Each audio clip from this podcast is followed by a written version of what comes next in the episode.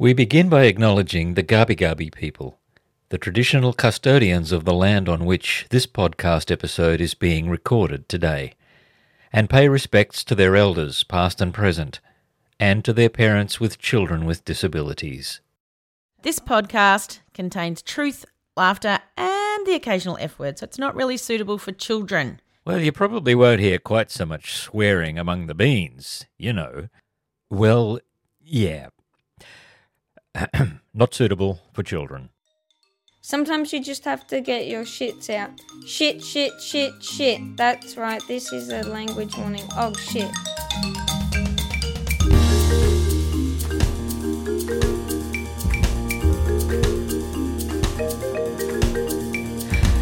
Hello, peas and beans. It's the four bean mix. I know we've been uh, away for a while, but it's good to be back. We came back because it's November, which in Australia, as you all know, is called Movember, the month when it's okay to talk about men's mental health.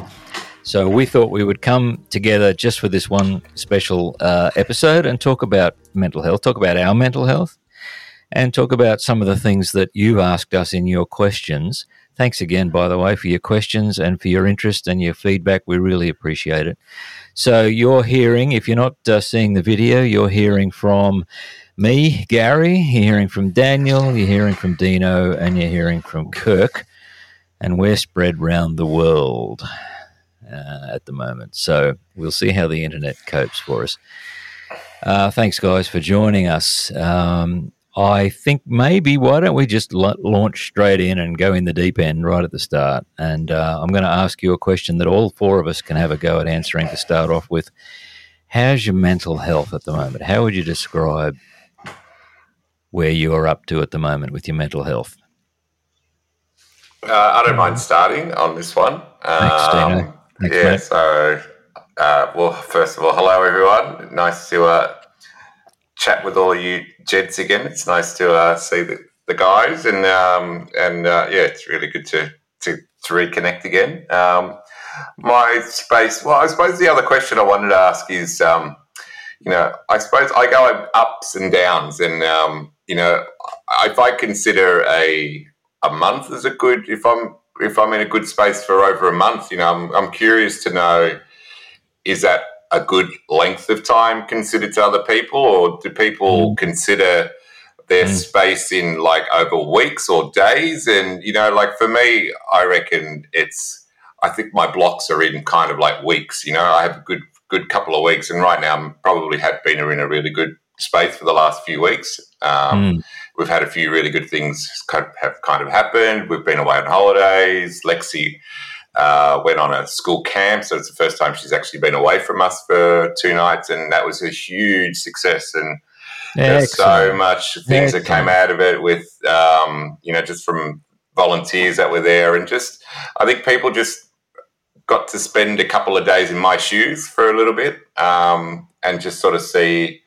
I suppose a lot of the challenges we go through and things and how hard it is and how difficult it can really be. And so it was really rewarding for us, I suppose, just for other people to kind of get that experience and the joy they got out of the experiences that they managed to do at the camp with Lexi, and you know, like they got it through abseiling and things like that, and you know, just some really amazing sort of things wow. that they were able to achieve. So it was great, and you know, just sort of put us in while it was interesting on the other foot being at home without Lexi and actually spending a couple of days without her and and just going on my you know like having a different world of you know of not so much carefree but just you know not having to have 24 hour a day sort of responsibilities and you know sort of demands you know was also another you know it was also the other side of the coin you know was also quite interesting but so i think the last couple of weeks or last probably few weeks, it's actually, you know, I felt like I've been in a really good space. And um, the other thing as well is I've actually started seeing a psychologist as well. So I went and had my first session a couple of weeks ago as well, which, you know, I think came from, yeah, you know, okay. I know from chats that we've all had. And Kirk, I know you've mentioned about, um, uh, yeah. seeing psychology. I think probably we all have over some sort of time. So I hadn't seen one for a long time again. So it was good to start that process again. So it's nice that I'm back in fortnightly sessions again to just sort of talk and try to um, you know deal with uh, deal with what's coming up and try to be in a really good headspace, you know, because things are looking, while work's positive, you know, there's work's come back, you know, tenfold and it's really busy. You know, I want to be in the right frame of mind to tackle a lot of those things and still live and still tackle my day to day, you know, uh, journeys that we all go through. So, uh, yeah, I'm just sort of curious as well to know what other people's length of time of what they consider to be a good space, if it's days or if it's weeks or if it's months as well. Yeah, good I question. think uh, I think for me it's it's I think I'm with you like it's a weekly thing probably um, but also you know I can know that it, you know it's been a good it's it, I've had a good run if I can't remember like the last like what like the weeks blend into each other you know like I, I get to a week and I look back and I think well it's actually feels like it's been longer than a week so you know that must be that must be a good thing, which I think is kind of what the last, at least like what October has been like. Yeah, for me as well. I do have the kind of um, foreboding, like the kind of dread of the of what comes up at the end of the year. I mean, it's you know it's always tough for just a whole host of reasons.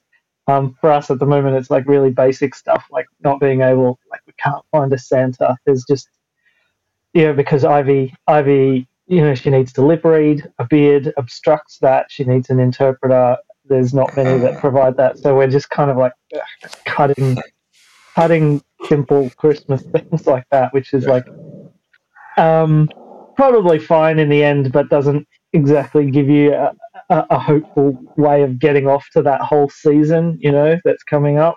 Yeah. So um, there's a slight like, oh yeah, it's it's back to that time of year, and you know it's, it's really beautiful. But there's also this other level of stuff that you're gonna encounter every every every time you try to do something, which I think probably all have in our own ways. Yeah. So I'm a bit. I guess I would say it's been a good few weeks, but also a little bit on edge at the moment because I can see that's the next thing, right?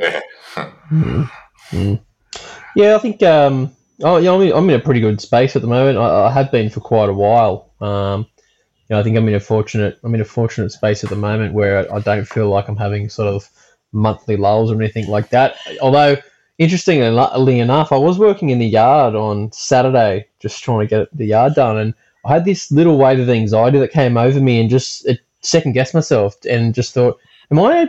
Am I all right at the moment? Am I in control of everything?" And yeah, it, it passed pretty quick, and it, but it's the first time I think it's happened since I was really struggling with everything. But then I knew I was going through something and I needed help. But you know, I've been in a really good space, so it sort of just hit me like a wave that just came and went, which was very, very strange. But um, yeah, all good since then. But no, I'm um, I'm in a really good space. I've been for a while, and um, yeah, it's uh, yeah, very positive about everything at the moment. So, to answer Dino's question, do you normally measure time in, you know, weeks or days or months or hours, or what? What about that for you? Um, not not really. I mean, I think the like um, like Daniel sort of touched on, things are so busy that weeks are flowing into each other, um, especially at the moment, and, and coming into you know the silly silly season. Um, but no, I don't I don't really measure them. I haven't had to find myself measuring them for a long time. Um, I've been I think really lucky with some of the the hard choices I made have actually had long term benefits. Probably the main one, quitting alcohol. So I Mm. think that played a huge role in the weekly cycle of getting through the stressful week and then hitting the alcohol on the weekend to cope with the stress of the home life when I was struggling. And then you'd have your come down when you'd go back to work after a weekend of drinking. So you'd have that sort of anxiety, feeling sluggish. So I think once I eliminated that, it got rid of that week to week um, process or cycle that sort of you were stuck in or I was stuck in. Um, Yeah. And, yeah, and I think it just showed how much of a an issue drinking was for me um, in terms of what effect it was having on my mental health, um, as opposed to not being an alcoholic as such, but just it was having such a negative impact on what I was dealing with at the time that cutting that out just was probably 50% of the problem right there because it allowed Wow. me to focus and get that mind you know straight where I need to focus on the mental issues that were going on with it so Mm. um, yeah Thanks, guys. Um, I mean, for me, I'd have to say, to to come to your question, Dino, I generally measure it probably in the hours rather than anything right. else. Mm. You know, I'll go through a day when it depends what hour I'm in as to how I am. Um, day and night, they're different. So, you know, and that's always been the case for me. And I can dip into a place um, for a while, maybe minutes, maybe hours, uh, Mm. and then be fine a little while afterwards. So it's just an interesting question that you asked. I hadn't thought of it that way, but yes, it depends what hour you ask me as to how, Yeah, I, no. how, Well, I, how I answer. And, uh, and the circadian rhythms are always a thing. I mean, I always find in the afternoons, four ish, five ish, I dip. I go Yeah. right down, and uh, everything that I can think of that's wrong tends to crowd out everything else. And um, that's been the way for me for, for a long time. A couple of you, you like you, you, you mentioned anxiety, Kirk, and you mentioned concern about the future, Daniel. You know, so I guess there's anxiety for me too. Um, but for me, my main issue at the moment, and has been for a few years, is grief or a few griefs, which I really haven't dealt with. And I just thought it just occurred to me today when I was I had a quiet day today, a, a people free day today, and I really need those. But they're the times when it, I sort of do a stock take, and I have a think, and I have a look inside, and I see how I'm doing. Um, because I, I'm very distracted, I'm very busy, I'm very productive, and if I'm not, that's the times when I stop and just have a look under the bonnet and see what's going on. Yeah. And it's quite it's quite clear whenever I do that that I'm not in good shape. So um, it's not a case uh, like the things that I do to distract myself are good things. They're all productive. They're all helpful. They're good, you know, healthy things. I could choose some unhealthy things, I suppose. But so there's that. But it does remind me, you know, that uh, I probably uh, I could probably do really well with um, yeah, confronting some things and working through some things and cleaning up some things. So, wow, that was a pretty good 10 minute start. We touched on so many things we could spend the next six hours talking about. you want to go back over any of that before we move on? Because we Uh, touched no, on just some it was there. quite interesting what you mentioned there, though, Gary, because I'm quite similar. But I think for me, those my demons seem to be when I go to bed, when it's quiet, and when I finally, you know, like when, when I've lose, lost all of my distractions, all work and everything, where I'm just so distracted and so occupied and busy and things that you know I'm in a good space. And I think it's when I finally go to bed and and actually, you know, it's dark and it's quiet and essentially saying good night. And that's when my mind starts ticking and I start thinking about things and what's coming up and everything. And I think that's when my anxiety kind of sort of tends to want to kick in is that is that dark space at night time, which seems to be my sort of demons for that sort of time when you when you you know lose all when you don't have all of those kind of things to stop you from going Yeah. there. Yeah. Yeah. Do you guys? Do you guys? Sorry. Do you guys find that you uh you have a, a bit of a crutch too that you rely on to push those demons aside or sort Mm. of get you glossing over them just to keep moving on? And, and I Yeah. use an example of mine. Like it was it was drinking every weekend because used to, I used to come home and know that I couldn't sort of escape what I was dealing with with work for that ten hours. So I used to sort of drink, work around the yard and drink and numb it that way. And lately, probably for the last year, although not as much of a problem in terms of the negative outcomes, but I've just found that I've started vaping and it's like I know I shouldn't do it because it's bad for me, like like smoking, really. But I really enjoy the fact that it's like I've got something that I can fall back on Mm. Yeah. you know, and and I'm trying to think, oh, I want to get rid of it, and I've thrown them out a few times, and then a few days later, I'll be off it, and then I'll think, oh, I'm gonna go buy one. Um, but yeah, I'll just it just made me look into it more to think, why do I always feel like I need to have something there as a crutch or there as to take my mind off it? I think there's something more to that attachment.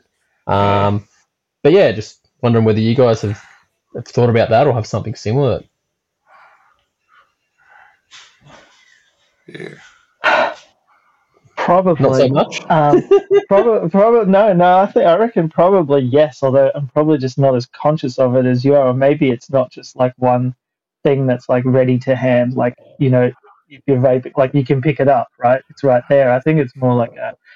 Um, I don't know if it's a crutch. It's probably like just needing to blow off, like literally like just going, just get out and just go somewhere. You know, take a long walk kind of thing, Mm. which I do quite regularly, and uh, don't really put it in the category of blowing off steam, although it probably is from like an objective perspective. Mm. Like that, that that would be like a crutch probably for me. It's just, I guess you could say exercise, Okay. like not in a planned way, not at a specific time, just you know when the body is craving it, because I guess it does come from like a craving uh, Mm. kind of kind of play. So it's just like a vice, really, isn't it? Some sort of vice that you. But did you find that you, you know, from giving up alcohol, you need? It, I suppose it comes from just needing something else, from losing that one thing. Did you find, like, did you start? Was the vaping sort of comes after the alcohol had finished, or was that? Were you Yeah, also look, it did- smoking back then as well, like? cheap No, it wasn't like- with mates. Yeah, yeah. So I, I've always been a casual smoker, um, and I was doing that ever since I was, you know, 16, 17, and it never picked up to be a full time thing. But it wasn't. It wasn't until sort of I quit drinking and got things, I guess, on the straight and narrow and, and fixed up and or met under management with the mental health side of things that I started to pick that up. Um, and it's funny because I've, I've always thought, yeah, I don't have a, uh, um, oh, what's the word? Addictive personality. You know, I don't like things. And I said to Ta- my wife Tara one time because she's like, "Oh, you're vaping a lot," and I'm like, "Oh, don't worry, you know me. I don't have an addictive personality." And she looked at me with a look on her face like, "Fuck off! Yes, you do." And then, and then I thought, shit, maybe I do because then it, it started playing in my mind. Like, I can't put this thing down. Like.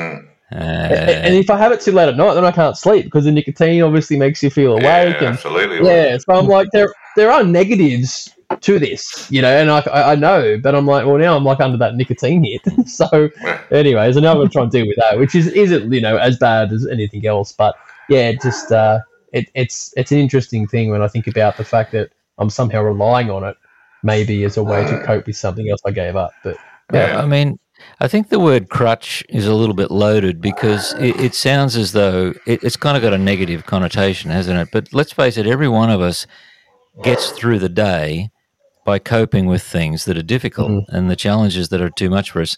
Whether you call that a crutch or a, a way of coping, uh, I guess is uh, debatable. But to me, every one of us is doing things, using things, relying on things if we can that get us through the day. And if we get a chance to make those positive things or healthy things, um, well, why not? That's good. If they become self destructive, I guess that's a different matter. Yeah. But everyone, whether it's Daniel going for that exercise, getting it, getting your body moving, getting some of that energy out, thinking, you know, that's a healthy thing to do anyway. So you know, it's got. But vaping, I don't know. I've never vaped. I, um, I can't, can't help there. But No, I just think start. everyone everyone should be aware that uh, well well it's probably to our benefit to always be aware that there are things that help us get through the day and that's fine because no, that's everyone right but but are those things healthy and good things or are they going to hurt us yeah yeah, yeah, um, look, uh, that we that let's let's uh, pick up from there and keep going. Um, Movember, right? So you grow a mo, you whatever, you know. There's it's very cute. The idea is for a month of the year, uh, you make the point that it's okay to talk about men's mental health, which is lovely. That's that's terrific. So that's what we're doing. My question is, why do men need a special month? why do we need a special month for men to talk about mental health? Why don't women have a mental health month? I mean, there is a mental health day that's for everyone, but there's a specific month. So, is there something intrinsically about men that's going on here? Do you reckon? What, what what's going on here? Is is it the stigma that we because we never we never speak up and we never discuss what our mental health is? And I think there was, you know, I think it's there's just this thing that you know they think that I suppose people think you know we've never been open to talking about our mental health, and I think initially it was a great way to to bring it out in the open and for men to start speaking up and know it's okay to to to talk and um, it's got nothing. You know, I think uh, there was a lot of men afraid of their masculinity by talking about mental health and things, and um, it doesn't. We all know that that doesn't need to be that way, and um, I think it's just a a good way to, to open it up that conversation and, and get it all going. I suppose. I, I think that's right. I think like there's there's there's kind of two sides to it. One is like the the thing where you know it's November and you you know people are thinking about themselves, or maybe you're thinking about like one particular person. Should I check in with them, or you know as an as an, on an individual level. But there's also this like cultural side to it, and I you know knowing that we were going to be kind of addressing this in the podcast, I guess, or thinking about November. I was on uh, a bus yesterday and I was really struck because I saw a, a poster for a health service advertisement that literally said, um, "Are you a man who uh, is is uh, who has experienced trauma? Are you a man who suffers from PTSD?" And it was a very kind of stripped down, like kind of like not a jokey kind of thing, like a sensible kind of you know, but in an approachable way. Like it was nicely yeah. designed and very upfront. And I looked at it and I just thought if you didn't have something like Movember having kind of expanded over the last whatever it is 10 15 years i don't think you could get a poster like that just up front in a kind of calm everyday yeah. setting with that kind of language so i think it's kind of like as a culture it's kind of like it's put a wedge a wedge into things and kind of cracked open this bigger sphere this bigger realm of discussions that you can have now Mm. Does that make sense? Yeah, yeah, yeah, yeah. absolutely. Yeah. yeah. I think it's like something... you almost need to have the jokey bit or the kind of you know the gimmicky thing as like a permission slip to get yeah. to the more the, the, bigger, more darker, maybe serious thing. Yeah, permission slip. That's great. Yeah, yeah. and the, and I guess that's what the mo is. That's the permission slip. That's the joke around it. And maybe there's there's a, a metaphor in the mustache. You know, it's not I wouldn't call it on trend anymore. Like you think about, I think about back when early '90s and the '80s, and I see photos and videos of my dad and all the dads with big mustaches, and, and that was awkward. I mean, they looked like gooses back then, but it was on trend. So there's got to uh, whoever whoever made up, I guess Movember must have thought, let's make these guys grow something that makes them look different, makes them feel awkward because that's good for getting a conversation started, right? Hey, so, that's interesting. And I think it's just got traction then. And you know, it's funny the um one of the, the, the juniors or assistants at in, at my work, he actually said the other day, "Hey, do you?" And he has a mo. Like he's 24, 25, and he just has a mo all the time. But he's like, "Hey, do you want to like trim your beard off and we'll we'll do Movember together?" And I thought. I thought initially no, but then I thought, yeah, that's. Oh, I'm gonna look like a goose, but who cares? Um, it's cool that this 25 year old guy who, you know, I don't know everything about his life, but, you know, someone who's 25, no kids, no mortgage, like just a girlfriend, you know, you think you've got no stress as well, but you don't know the story. But when you compare him to someone who does have, you know, young family mortgage and all that, they, they haven't got that additional stress. But the fact that he was like, hey, do you want, let's do this for November together, that to me shows that the initiative is getting traction when you've got the young guys yeah. on a construction site saying that. So um, yeah, yeah, that's interesting. So I'll, I'll probably uh, do it wrong and cheat and shave off the beard tonight and rock into work with a established mo already. But for those of you who know my my facial hair uh, ability, you'll know this took about this takes about six months for me. So yeah. if I if I go bald if I go bald November one, I'm like I'm half I'm like five o'clock shadow by November thirty. So I need to jumpstart. That's a sacrifice, yeah. I mean, you think of the Mo, you think of the 70s porn star, don't you really? I mean, yeah. it was just a yeah. kind of a, or the 70s television star, they all had Mo's in those days. Yeah. They do, they look ridiculous. Sorry, sorry, gents, if you're wearing a Mo um, and you like it. But uh, so, so I guess what I'm asking though is you're quite right, Dino, to say, I think, you know, well, all of you have said this. It's good to bring it out there, make it a bit of a gimmick, make sure that everybody knows, okay, well, we can talk about this. What's wrong with talking about this? That's great because men perhaps have tended not to talk. Um, so there's certainly that. So it's great.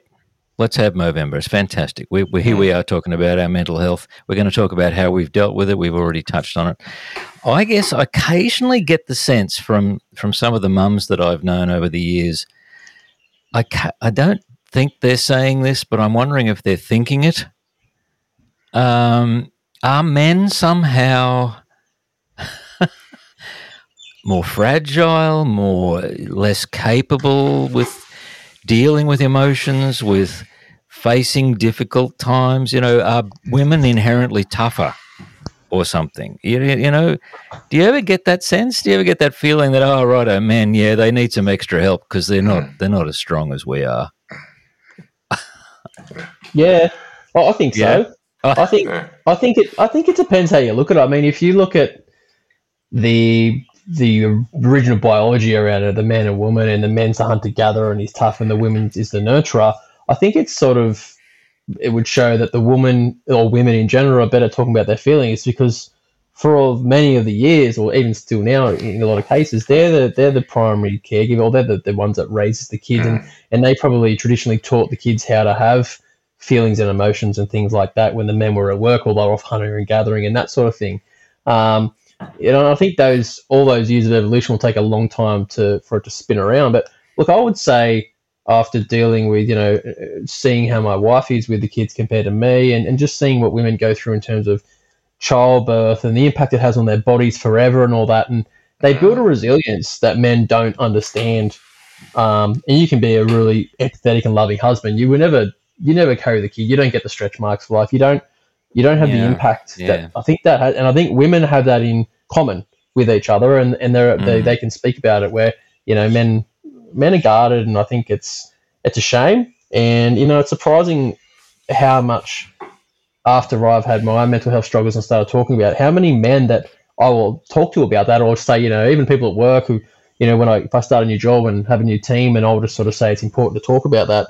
You know, if I start the conversation, guys that I don't know very well will even say, "Oh, you know, I've had this or I've had this going on in my life before," but it just takes that one person to breach the subject, and then you'll Mm. find a lot of guys will open up. Maybe not fully, which is fine. You don't, you know, someone you just met, you don't Yeah. open up fully to anyway. But for them to go, "Yeah, look, I've struggled with my fair share as well," um, it's you just got to someone's got to rip that band-aid up and start the conversation, and then you'll Mm. find that guys are a lot of guys. I think are sitting there going, "I wish I had someone to talk to, but I'm not going to raise it first and tell someone I'm struggling. I need someone to start that for me." Yeah. What What about you, Danny? Do you reckon men are inherently less equ- equipped I, I, I for, don't know. for life than women are? Wow, what a loaded question. Uh, yeah, I, I don't Yeah. know. I don't know if I'd say inherently, but I do think there's a way that like that. I do think that there's a there's kind of a different way for men to that men do tend to talk about stuff to the way women do, and I think women tend to are kind of looking for like points like in conversation with each other are looking for like points where they overlap and things that they have in common, right? So if one said, you know, I've been struggling with this, then you know they're going to share stories, yeah, which is kind of yeah. just yeah, there's a connection there, and I think for men there's more of a tendency to sort of think to to think maybe, oh yeah, I like to hear it from someone else and then think to yourself, oh yeah, you know, I have that too, but what I've got, it doesn't really, you know, it's not the same thing. Like it's not, mm. you know, I'm I'm I've been feeling down, but I'm not depressed. Like that, like depression is a real thing for other for like for other people. Like you know, almost as like a kind of a an excuse or like a, a defense mechanism or something. It's like I I in order to be kind of strong and self sufficient, I don't fall into that camp. Though I, I sympathize with other people is kind of the the thing that in in my experience, like men will bring to a, a group or a, or a conversation. Like that's the starting point. They're always kind of looking for a way to to fall through a loophole that you you aren't in that circle. And I think I don't know. To me, like Movember, it has like people I know. It has it has kind of helped them overcome that kind of barrier. Like I'm thinking of specific people who kind of like um, maybe the guy you were talking about, Kirk. Um, had started off as like supporters in principle of Movember. Like, yeah, oh, you know, um, men's mental health is a, is an important issue. I'd like to support that. Let's do it. Let's you know, let's do the the mustache thing. Not thinking of themselves as like one of the people who might benefit, but they're doing it for Mm. other guys. And then you know have gone on for a few years, participated every year, and then turn around and realize, oh, actually, I I, I there is something with me. You know, I wasn't seeing it or I wasn't kind of owning it before. I was just trying to help out, but actually, I do fall into this circle of people who might benefit from from this, and it's it's like they needed that structure to kind of not go through the loophole, you know, or to come back into it. And I think that that's a really um, complex kind of setup to get men to to kind of um, face up to these things that they have in common with others who are who are going through struggles that I think just yeah women touch on more naturally. They're more kind of the, the Hmm. culture makes it easier for women, I guess, to to bring others into the fold, and less easy for men. But it's. I think it's also. Um, I think it's harder to find someone who actually, you know, when you deep get deep into it, don't have a struggle. Like really, I think really now, every, I mean, there's everybody who's struggling with one thing or another, and especially after what we've all gone through.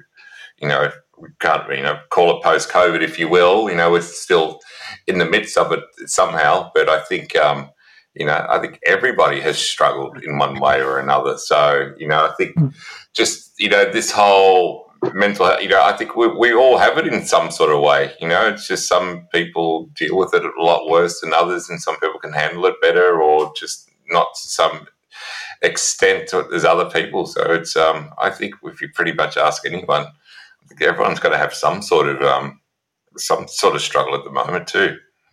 Mm. Yeah, yeah, I think that's I think that's valid. I think it's no different than anyone. You know, everyone, male or female, through their life, they'll roll their ankle, they'll hurt their hand, they'll break their bone, whatever, and it's a part of the body, a muscle or whatever that is, physically hurt. And you know, why should the mind and, the, and that be any different? Everyone's going to go through different things, perceive things differently. It's about your identity, whether they go, "Hey, shit, I think I need help here," or "No, I can handle this on my own." I'm sure some do. I'm sure some don't.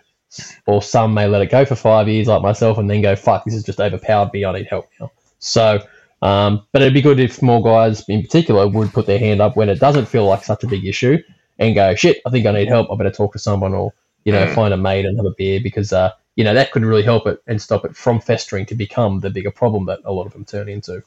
Mm. So, Yeah. Do you mean? Do you mean Gary? Like, do you mean like? Um, d- uh, are you saying that you that maybe Movember kind of belittles the problem, or that it's not that that it's not a problem that men feel they can address without kind of um, making like belittling it in a way or diminishing it first? Well, it just seems like it's um, because it doesn't seem to co- seem to come naturally to most of us men to have this conversation, and we're not given permission to, or we're not encouraged to, around the the you know at the canteen at work or out in the workplace or whatever. Generally speaking, you're not really likely to find the opportunity to talk about these things. So, whereas it may well be possible that for the mums out there, uh, when they get together, it's the most natural thing in the world to do. And um, so, I just it, it's it's a little bit artificial. Like, are you okay, Day, for example? Mm. is is is very controversial now because is that helping or hindering? Is that making Mm. things better or worse? You ask someone if they're okay. What the hell does that mean? How are you supposed to? How the fuck are you supposed to answer whether you're okay or not? Mm. You know. So there's that side of it. On the other hand, you know, it's probably saved lives. Uh, it's probably given somebody a chance to say, "No, I'm not," and uh, so. I'm not against the concept. I'm not suggesting that, and I'm not belittling it. I think here we are talking about it, but I think it just does raise a question for me personally. All right, why, as a man, um, what's going on with me as a man that would mean this might be necessary? And so, I just thought I'd raise it with you. I mean, over the years, as we've talked about before, um, I, I and I know you, Daniel, have found this too, and and probably Dino too, and well, all of us have. You know, we don't encounter very many other men who are dads of kids with disabilities because, for various reasons, we're just not mixing or able to mix, and so we f- mix with the mums. Mm. You know, and and we we get it becomes obvious on a regular basis how differently the conversations go when you're with mums than they do with dads. Um, I was talking to a, a counsellor friend of mine, um, and I really do encourage you guys, if you're listening to this, if you're a bean and you've heard us talk about counsellors and psychologists, listen, mate, just it, give it a go. All right. I mean, it may not help you, but I, it probably will. If you're a bit if you're a bit embarrassed about it, don't tell anyone. Just go because uh, honestly, every one of us would say it's been really helpful to talk to somebody who's had a bit of background and training in this, as long as they're not a dickhead and um, this counsellor, well, because you've got to watch out for that too. And just because mm-hmm. someone's got a counselling degree doesn't mean that they're no. not a dickhead. But if you find someone who isn't, then then obviously it's it's worth it. But this counsellor said to me, um, you know, most men have been wounded by other men. It's men that have done the wounding. And so if you're a man and you've been wounded, you're going to go through life um, you know, holding in that wound, binding it up, not letting on because it hurts. And the, it's the men that you mix with who may well be the ones who've contributed to it or caused it to happen. So, whereas more often than not, women are able to find their own tribe. So, look, um, yeah, let's let's let's unless you wanted to continue with that. Um, I think that was really valuable for me. So, thank you for answering that. Uh, we had a really interesting question come in uh, from a listener a while back who wanted to remain anonymous, and we did answer part of this question, but we didn't get to the end of it. And I thought it might be really another angle on this for now, especially for our boys, for our sons. You know, the question was, how do you make it so that your children, both daughters and sons, but how do you make it so that your children know that taking care of their mental health is important, so they will do so without shame as they get older? Which I thought was an excellent question. Mm. What do you reckon about that one?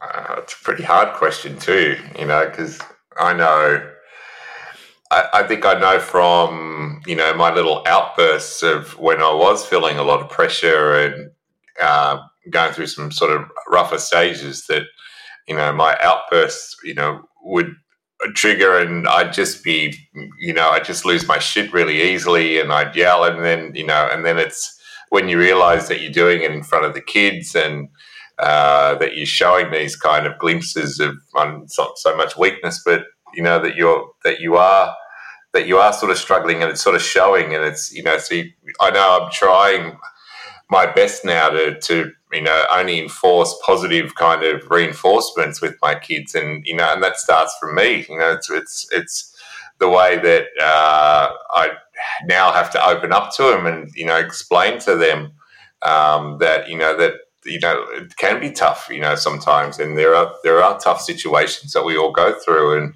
and you know I think communicating is definitely the the best way to be sort of dealing with rather than sort of bottling it up inside me before it and to the point where I just kind of break and crack and and let it all out and you know and that's usually the the bit the, the parts that I really want you know that I'm trying to avoid now in front of in front of the, the kids mainly. I think it's really it's really tough because there are there are two parts to that question. One is a bit about shame, like how do you make kind of the issue not have not not be a shaming issue. Mm-hmm. And the other part is like uh, I, I can't remember the wording, but it was something like how did how do you make sure that you're taking care of your your own mental health? So there's like a self awareness kind of thing there as mm-hmm. well. And yeah. I honestly, personally, like I'm not sure I can answer to that bit. Like I feel very bad at being self aware in this respect, and I actually think that that's certainly in my case, at least, like that's part of the mental illness is that you are you you, you are you you're maybe aware but you're not going to do anything about it or you're not aware. You need another person there to point it out to you and to ask. So i feel like i'm a very bad guide in that respect for, for my but um the shame the issue of shame just addressing that i think we try to do all we can to kind of really be just matter of fact um, upfront explain simply and clearly um, as in in kind of as direct a way as possible. I mean, basically, I think it just comes down to that principle of like with a lot of things, kids will notice. They will notice and they will have questions.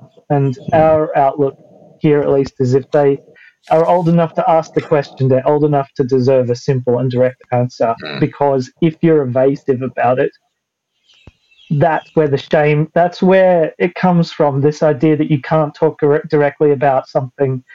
You know that there's something shameful or something to be hidden comes from comes from that. So I think yeah. you know when it when it is one of us who needs to kind of address the subject with Ivy, it's you know I think we start from the physical. Like here's how like there's something in in my body. I'm feeling very tired, or I'm feeling whatever. Like try to explain it in physical terms, and so that she can understand because she will have had those feelings at least, and then say move from there to kind of be a bit more matter of fact about you know. But it's not just I'm not just tired because I've gone for a long run or whatever. It's there are these other things going on, and just being plain and simple about the things that are on my plate that she might not be aware of, which is good because then she she has a better kind of understanding of you know adult life and what it's like.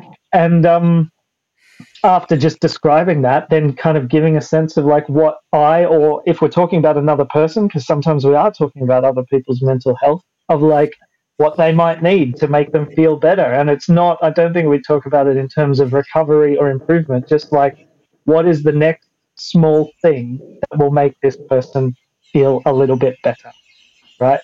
Not on a huge trajectory, but like now, what can we do now?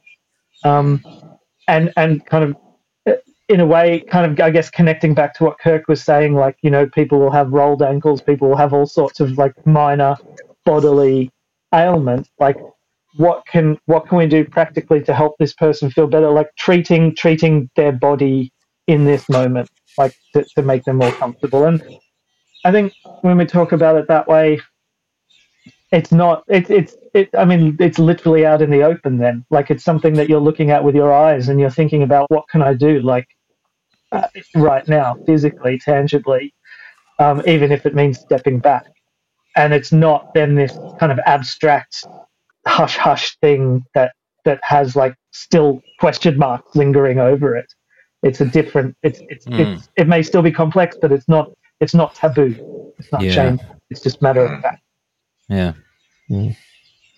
Um, I guess in our family, we, we were very mindful that we knew that Willow's diagnosis was going to have a lot more, well, her, her conditions and things were going to need a lot more time put into her. So we're very mindful that Ava, our eldest, knew early on that Mm. um, that we were going to check in on her to make sure if she was feeling, you know, sad that she maybe doesn't seem like she was getting as much as much attention early on, and and the reason why that it seemed like Willow was getting all the attention. So I think we started that early on for her to, you know, tell us how she was feeling rather than try and bottle anything up.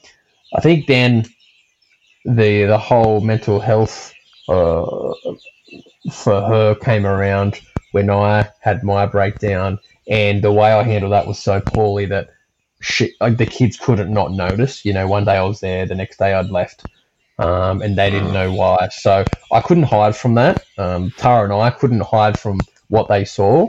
Um, so I guess I had to be very upfront with them to say what had happened, why I left for a week, Yeah. um, that they didn't do anything wrong, and you know why I was now taking a tablet a day, and you know I called them daddy's crazy pills, and I, I sort of made it it's a bit of into a joke that I'm taking my crazy pills, and they thought it was funny, but I, I think now I look back on that when that question was asked, and I, I think I called it daddy's crazy pills because it made a bit of a, a, a bit of humor around what was serious, but something that you know I was ashamed of the way I acted in that moment and the way I handled it, so. Um, you know, they became daddy's crazy pills, which I don't call them anymore. I just I take them now and no one even notices. But um, you know, and I think that that what I put them through only helped the situation in terms of awareness around mental health for the family unit. Um, so from that moment, it's it's been very much spoken about, and and we're we're very make we make sure we check in with Ava a lot because she's she's quite an emotional person anyway. Um, she really cares about people's feelings and things, and um, you know Willow, she's pretty brutal. Indy's only five, so she she she'll get there. I'm sure she'll turn emotional, uh, as girls do. But um, yeah, I think I think we have a really healthy awareness in the family now because of things that have happened that we couldn't hide from or sweep under the rug, which we had to just address with them, and for the better that we do have a healthy sort of relationship with it now in the family. But yeah, unfortunately, we went the wrong way to get there. I did, but um, yeah, I think we're in a good state for that. Moving into those you know teenage girl years, which are going to be fun. Well, speaking of teenage years, I mean, uh, obviously the question relates so much to how old the child is at the time and how much the awareness they have with their own particular needs and disabilities or whatever. And we try to calibrate the conversations, don't we, according to what's appropriate for them. We won't always get it right, but that's what we're trying to do. And and the older and more self confident and capable they are, the more you give the opportunity for the other person to take the lead or take the initiative to make the mistakes to learn things. Whereas early on, you do have to be a bit more protective. But I, um, uh, it's good to hear you guys talking about the way you've done this together. You know, you've thought about this together. You've got a strategy. You you're on the same team, and I think that's critical. I mean, I've I've often, I yeah, I had to say to our two kids, uh, Christopher. I think when I started seeing a counsellor because I'd hit the wall. Christopher was, I think, 15, 14. Catherine was two years younger. And I made the specific point. I said to them, "Look, I'm now seeing a shrink," and I've I've often talked about seeing my shrink because that's a fun word and um, kind of makes it a little bit less uh, ominous. And I've said, "Look, I've just haven't been okay. I really need to work some things through, but I want you to make I want to make sure you understand that this is not because of anything, you know, that you're responsible for. It's not. It's not. This is me." Um, kids tend to assume that they're the ones at fault when they're surrounded by these powerful adults and things going wrong. Something they've done is wrong, is wrong, and is, so you make you reassure them. As time goes on, you can say more and more to the point where now, and I, I've talked to Christopher about this. He's now seeing a counselor. He's now seeing a psychologist. He's 26 now, and um, he's really been struggling with some some issues, but he's very upfront about it and, and not ashamed at all to say, yeah, I saw my account. He calls him a shrink uh, the other day, and um, these are the things we've been talking about, and then uh, I will come back in kind. So, I guess if the if the questioner was asking about you know how we kind of help our kids to get to that point, depending on their own capacity and their own ability, I suppose we're trying to set an example. We're trying to we're trying to live out what we would hope they might live out eventually and you know um, not be if we don't want them to feel shame you know then don't treat it with shame ourselves um, mm. but um, yeah I, I, love that i love that emphasis you were talking about there daniel about how your body feels like what, what do you feel in your body because isn't that such an important you know, you know mm. part of the whole mix this mental health thing is it shows up in your body mm-hmm. um, oh yeah Hmm. Just um, I guess just on that too, you know, Gary, you mentioned that I think you said you went and saw a shrink when I think Christopher was around fifteen. Yeah. Um, how long before that moment when you did take yourself off, did you know you should have actually spoke to someone? Like, did yeah. you know five years earlier, shit, I'm struggling, I probably need to speak to someone, and then all of a sudden another year went past and you hadn't done it, and then it just got yeah. to a point where you're like, shit, I've hit the wall. Yeah. Yeah, I, I knew for two or three years at least that I was in trouble. Yeah. Yeah. Yeah. And, and, and I, yeah. Yeah. I didn't I did do too, and did nothing about it. Right. And I think how do we I think that's something we need to we yeah. need to bridge with guys. Yep. It's one thing for them to talk about it, but it's it's another thing for them to when they acknowledge it, and that's that's the key. When they that's realize the yeah. I'm not I'm struggling a bit in my head here, and then they go, I'm going to act on it. And then they save those two, three, five years of it festering or snowballing to get to a point where they hit the wall, try and eliminate that part where they don't have to hit the wall. And then I honestly think that if if we can get that change, then you'll find so many more marriages will, and families will stay together. Yeah. Because like like women seem to do, if it's an issue, they'll voice it and it, it gets resolved where men let it sit and fester. And what, what started as, as mo- maybe not even a real big issue over four, five, six, ten years becomes so big in their head um, and, and potentially physically because they're so depressed with it and things like that. And they might have picked up habits to try and cope with it that it's so far gone, which something that could have been addressed within the first six months of them knowing I'm struggling for some reason, but I can deal with this myself. Oh, I can handle this you know, it takes it seems to take men a point where they are literally making life altering decisions before going, fuck, I need help now. Like I really need help. And I wish I'd addressed it five years ago because I knew I know where this started or I know where this has come from, but look at me now. I don't know how we get that change. But it's as simple as that, I think.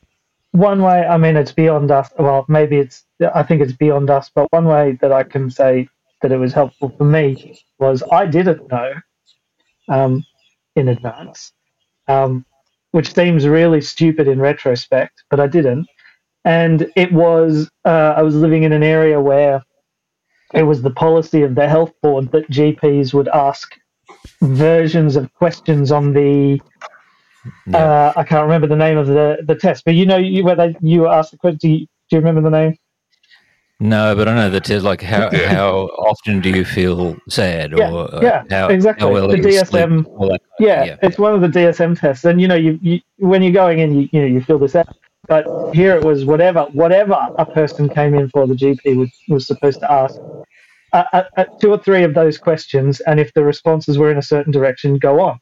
And so I went in and just I was talking to a GP about I was I was ill, you know, I had a virus, um, and she was asking these questions, and she was at the end was like, and you have scored like you you're very highly on this test, so you need to go and do this. And that just came out of a conversation and took me like blindsided me in a way. But I think you know any kind of checkup for any kind of health, if there was like a an indicator or a way to indicate in there, like that would be a way to have those conversations when people may not be wanting to decide face up. whether you whether you're going to act on it or not, like, or Mm. brush Yeah. it under the carpet, or pretend that it's going to go away eventually. Yeah, Yeah.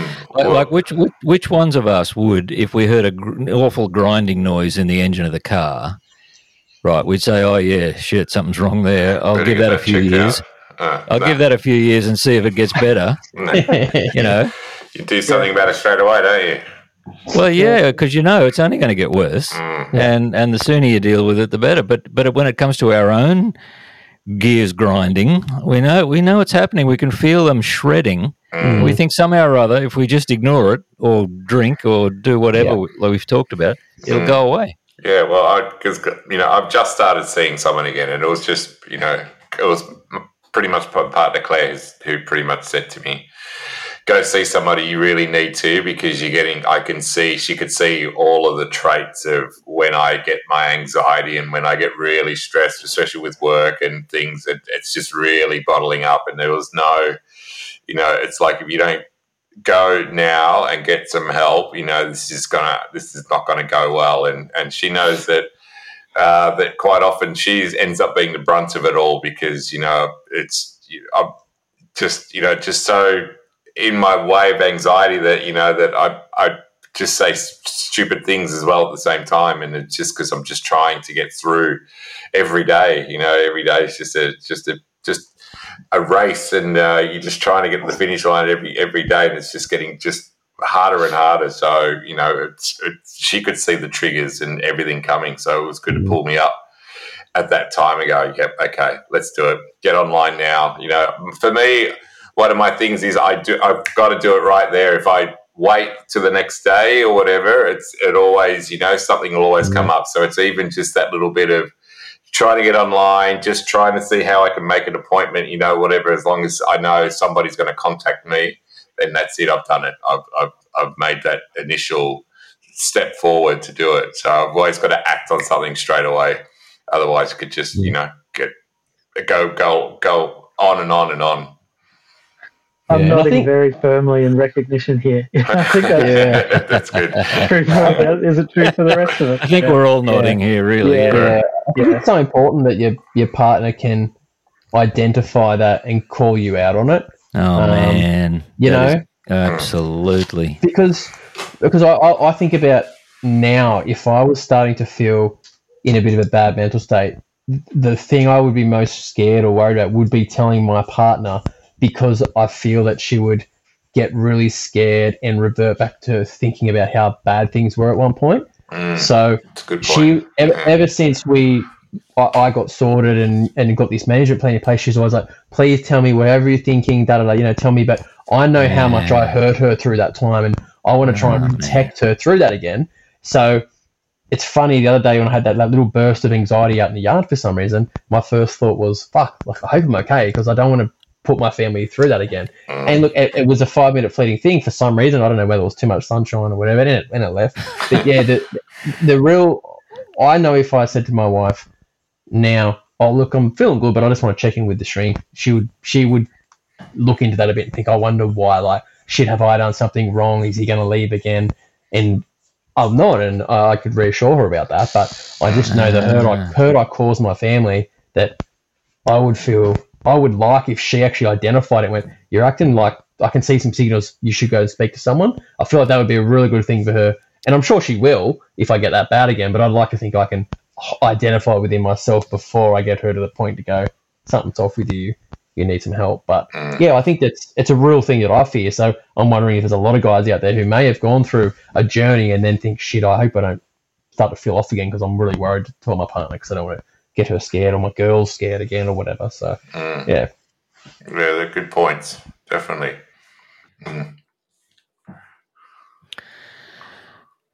So, could I ask, did you tell Tara about that moment of anxiety?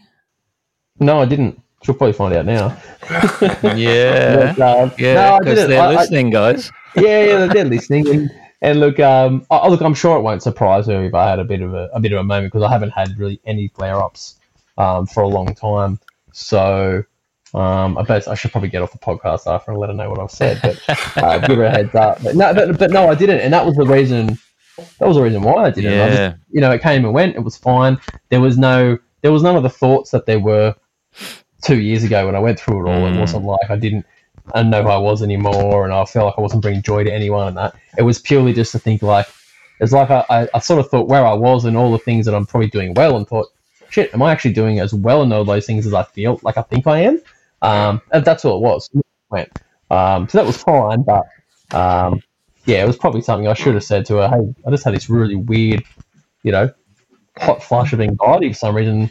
But you know, I didn't, and that's the reason I didn't. So I think yeah, if anything comes out of this podcast, it'd be me getting my ass to her and saying, "Hey, I just let everyone on the podcast will know about." This. Well, Claire, Easy heads. Claire the first thing, result. Uh, well, Claire, the first thing Claire asked me when I got that day I saw her after the first session, and she goes, "So what did you talk about?" I said, "Well, hang on, isn't this the whole thing that I'm going in there to Yeah. talk to someone?" And it's like, "Well, I spoke about you the whole time." That kind of shut her up a little bit. It's like, well, it's like, it's like, well, you know, But but isn't it interesting though that it may not be shame that's keeping us from talking to our partners about these struggles. It might be this sense of we don't want to hurt anyone. We don't want to cr- create problems that that you know we might be able to fix ourselves. We don't want to let anyone down. We want to help and do the right thing, and we're not sure we can, and we don't know what to do about that. So sometimes I think you know, if I could say this, mums, it might be that your partner hasn't communicated with you, not because he doesn't trust you or want to tell you. He might be desperately wanting to talk to you about this, but he just doesn't quite know how it's going to affect you or hurt you or, or, uh, or you know, mess you up because he knows you're tired, Yeah. etc., etc. So, you know, sometimes we we mean really well when we keep quiet. You know, we, we have good intentions and we're not quite sure what to do sometimes. Mm, Oh man, very well said. This- that's true. thank you, Yeah. thank you. Yes, I'm glad we're recording it. I can take that. I can write all that down later, and I'll use that. There you Um, go. let's let, let's uh, let's bump over to the final question because this is a big topic in and of itself, and we can spend as long as you want on this. I or, or short, whatever. It's just this came in from. Um, I, I know this one was from a dad. Thank you for the Bean Mix podcasts. I love hearing other men talk about the things that can be sometimes difficult to talk about. My question is, what do you think about the term, or the he, he said the word toxic masculinity, and what should men do about it? Toxic masculinity. Well, here we are being masculine. Yeah. What do you think of that? I I can only say that as a term, I really despise it, um, and I think it's actually a pretty harmful term. Not for not necessarily for the men that it's being applied to, but for the people who are applying it, I think it obscures things rather than illuminating things. I think toxic as a word, like to describe anything as toxic, for me, that's just beyond the pale.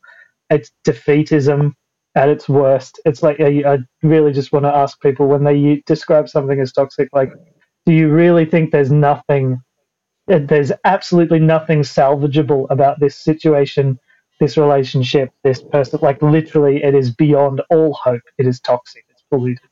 And I just think you, I, I, I can't take that defeatism. Um, and as for the masculinity part, I think, I think it really just obscures things. Like I just, you know, you look, I look at people who are described as being, you know, showing toxic masculinity, and I think, is there not something else there that might explain their behavior? Is are we not talking about narcissism? Are we not talking about desperation? Are we not talking about insecurity? Um, complexes? Are we not talking about something else other than the fact that it's a man? Like, why do we choose the lowest common denominator that shows us what these supposedly toxic people all share, which is the fact that they're men. Why mm. why is it that thing rather than the more particular things about that person, their context, their circumstances that we should be looking to to really understand and then change if we can their behavior. Now, I think you know if, if you say, well, that's just another example of toxic toxic masculinity. You've kind of got blinkers on a little bit. You're not seeing the person for their complexities, however distasteful that may be, you're you're kind of impeding your own understanding. I, I really can't can't stomach that that phrase at all. Just tell us what you really feel, Daniel. Don't hold back, mate. yeah, I um, yeah, I, I, mean, I tend to agree um, with Daniel to a certain degree too. I think it's um, it is a generalization, and and you know masculinity in itself is necessary to a certain degree. And i mean what makes one one man necessarily more masculine in this sense than another? I mean is it physical size?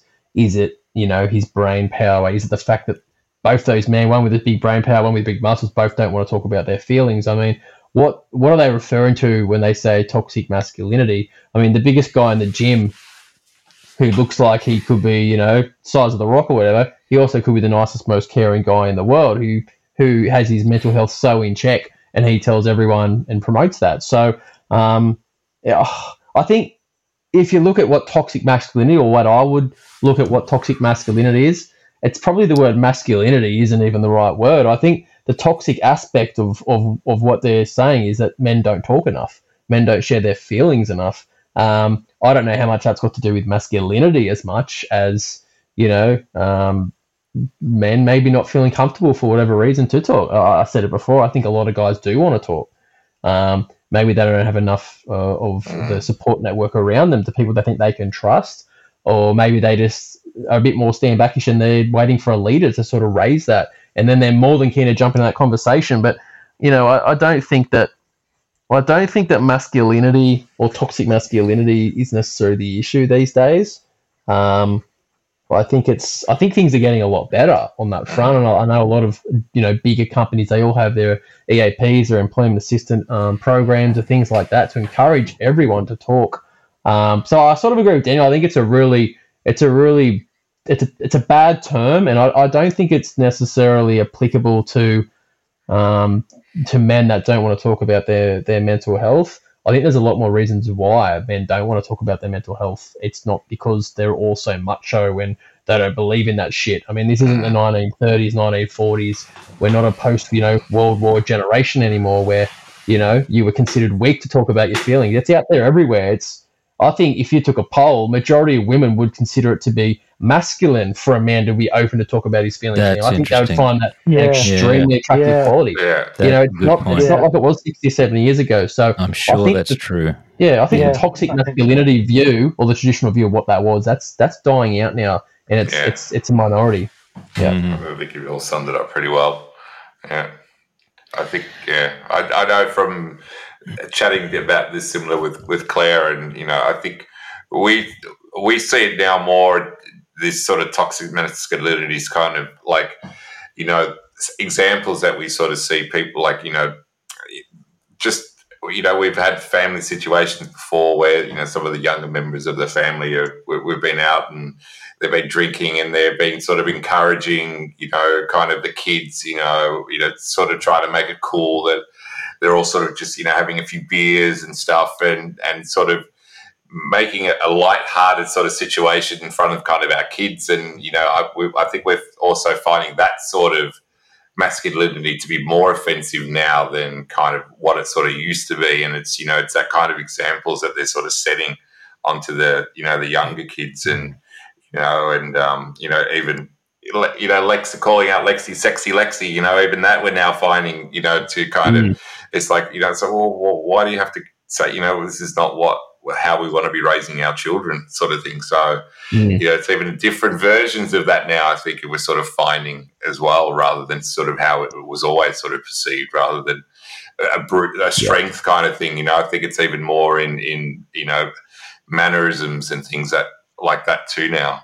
You know, mm. so I think I think that's a really good point, Dino. You know, oh right, a really good example of you know the the dad sort of encouraging the, the younger boy to get the beer out of the fridge or yeah. and have a sip. And then when he goes, yuck, or whatever, and he goes, oh, you know, man up or something. Yeah, I yeah. think that's a great example of toxic masculinity right there because it's it's affecting the younger generation to think they have to be a certain way and real men drink beer and it's cool to be 10 years old and sip your dad's beer and thing. And I think that has probably a lot to do with what our culture, particularly our drinking culture in Australia, and, and I think it's starting to changed a little bit now, which is great. But you know, the generations of like my dad and, and those dads and who all all had yeah. dads that were alcoholics and things and post war alcoholism and stuff, and that that is a toxic toxic masculinity that has led to a lot of these guys to think, well, my dad said I have to drink beer and not talk about my feelings because that's you know that's what poofters do and things. So I'm going to carry it to my kids. So and, and sorry to use a bad term, but that's how they used to talk. No, exactly. But, you know, and I think that's starting, hopefully now starting to phase out a little bit. And I think the next couple of generations it will phase out more. But I think that's a great example of toxic masculinity at its best. Mm. Mm. Yes, that's really good. I mean, uh, the term came from somewhere. It didn't just pop up out of nowhere. Mm. And I think whenever a term like that hangs around for a while, there's got to be some kernel of truth in it. Like it was a reaction against, as I understand it, this notion of the alpha male who, you know, to be a good man is to be a certain kind of man, which mm. has to be called out because it's not. It's not a good thing at all. Yeah. And um, to call it toxic masculinity might have got the attention at the time that it needed. But then, with any good term like that, it gets it gets it gets caught up in the language of the culture, and then it becomes misused and misunderstood and abused. Mm. And it loses its effect, and it becomes actually counterproductive. So I think we may have reached the point where for most of us is not very productive. But I think it's a good, it's a good, to me, it's a good warning. All right, is there something, it, the word masculinity is useless to me. I don't know what that word means, but is there some, is there ever anything toxic or unhealthy or unhelpful about what I say or do or don't say or don't do? And I suppose in a way, to me, that's, that's a, that's a call out, which is useful. But, um, uh, that's been really good to hear your perspectives on that. That's um, I hope our questioner uh, found that helpful as well. Um, can, can I, I, just can I just add something on there? Like yeah. when you get that kind of stuff, like you know, commentary and comments and things like that. Um, the thing that I find really helpful is is just pause the conversation and just ask for clarification. Ask someone yes. just to clarify. What do you because, mean by that? Yeah. yeah. Could you just? Oh, sorry, I didn't quite understand that bit. Could you just explain this? Because mm. once they have to like stop and reflect and repeat themselves, yeah. it yeah. becomes quite evident. And I would say, just to kind of put you in, in terms of toxic masculinity, I would say that that question takes the toxicity away from it. Mm. That that you actually end up draining some of that that stress and poison out of it, and mm. can mm. reclaim the situation from there. Yeah, That's good. Yeah. And look, uh, for those of you who are listening, we, we are really aware um, of, for many of the mums, the pain that has been caused by disharmony or, or dysfunction in a relationship, and that maybe, well, it may well be true that for you, a man has been a source of violence and um, mistreatment, and we're not belittling that or pretending that that's not true because it is for many for many mums, and um, it's true for some men as well who've had the same kind of experience from other men. But I think what what we're trying to explore is the term because that was the question that was asked. Mhm. And how we reflected on that, and I, I hope you take that in that spirit. And um, we wouldn't want to diminish any of that feeling that uh, or, or reality for for some of you that I that we all know is true, and we would hope that each of us is able to, um, you know, monitor and be the best men we can be, and the best dads we can be, and I guess that's what we're trying to do. And um, we know that for many of you dads, that's the same. So good on you if that's what you're doing. We we call out the uh, the times when each of us has, you know, not lived up to our own standards or or done the best we could, but we but we also acknowledge that there are times when we have and we've done our best and we do our best and you do too. And a and a shout out to let's say to Claire and Tara and Marnie, who who we know are listening and um, who kind of are always present in these conversations because they're present in in the lives of of at least you three guys. There's no there's a ghost for me, but the you know so a shout out to you ladies for the fantastic uh, contribution you make without actually even being here in this conversation uh, in our lives. Let's let's uh, let's let's wrap up with a I heard someone say, gentlemen, shall we? Well, I heard um, I heard Dino say at the outset that he was seeing a psychologist, a psychiatrist, Mm, a psychologist. I think he said yeah. Yeah. I have to think. a psychologist.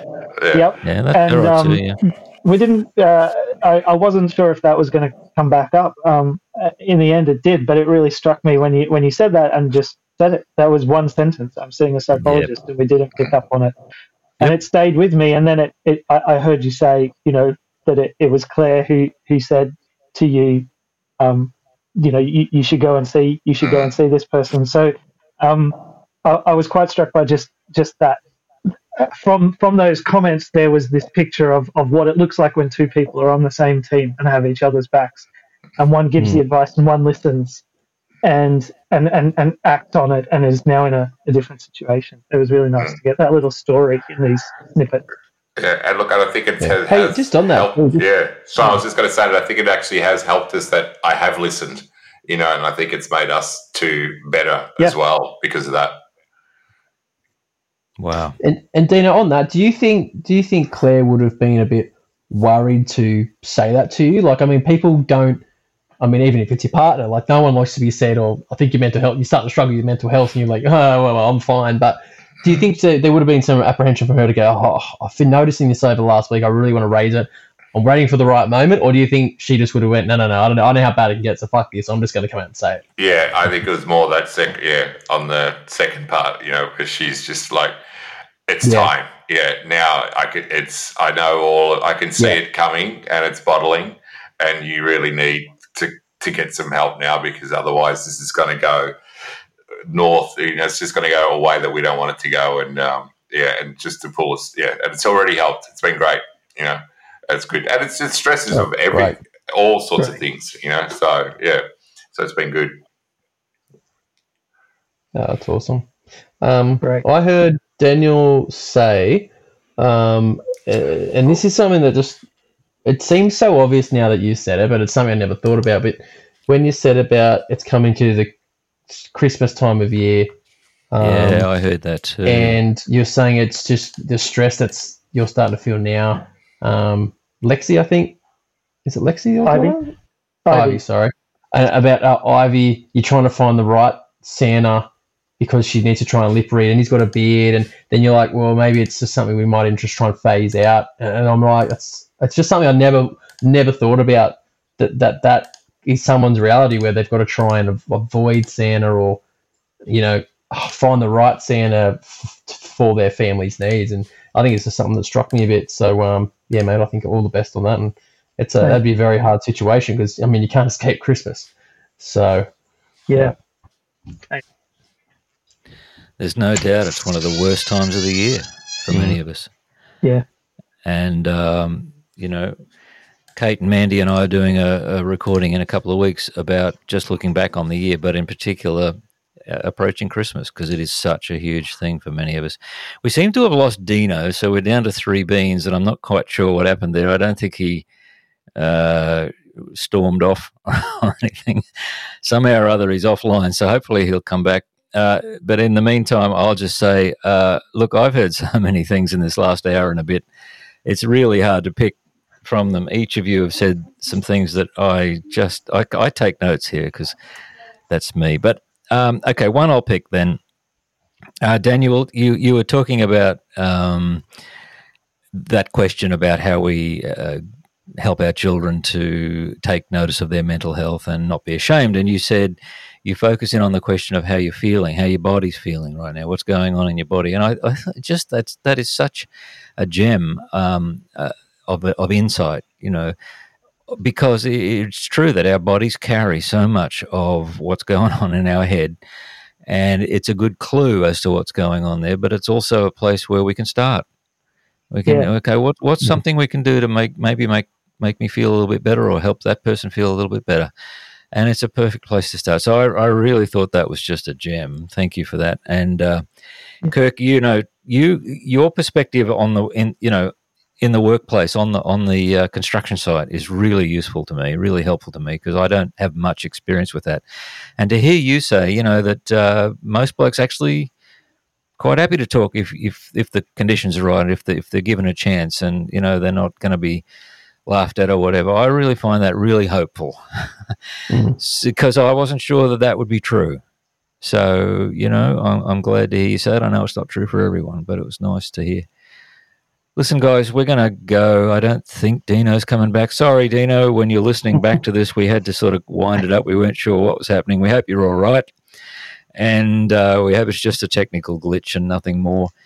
Um, thank you for listening to us.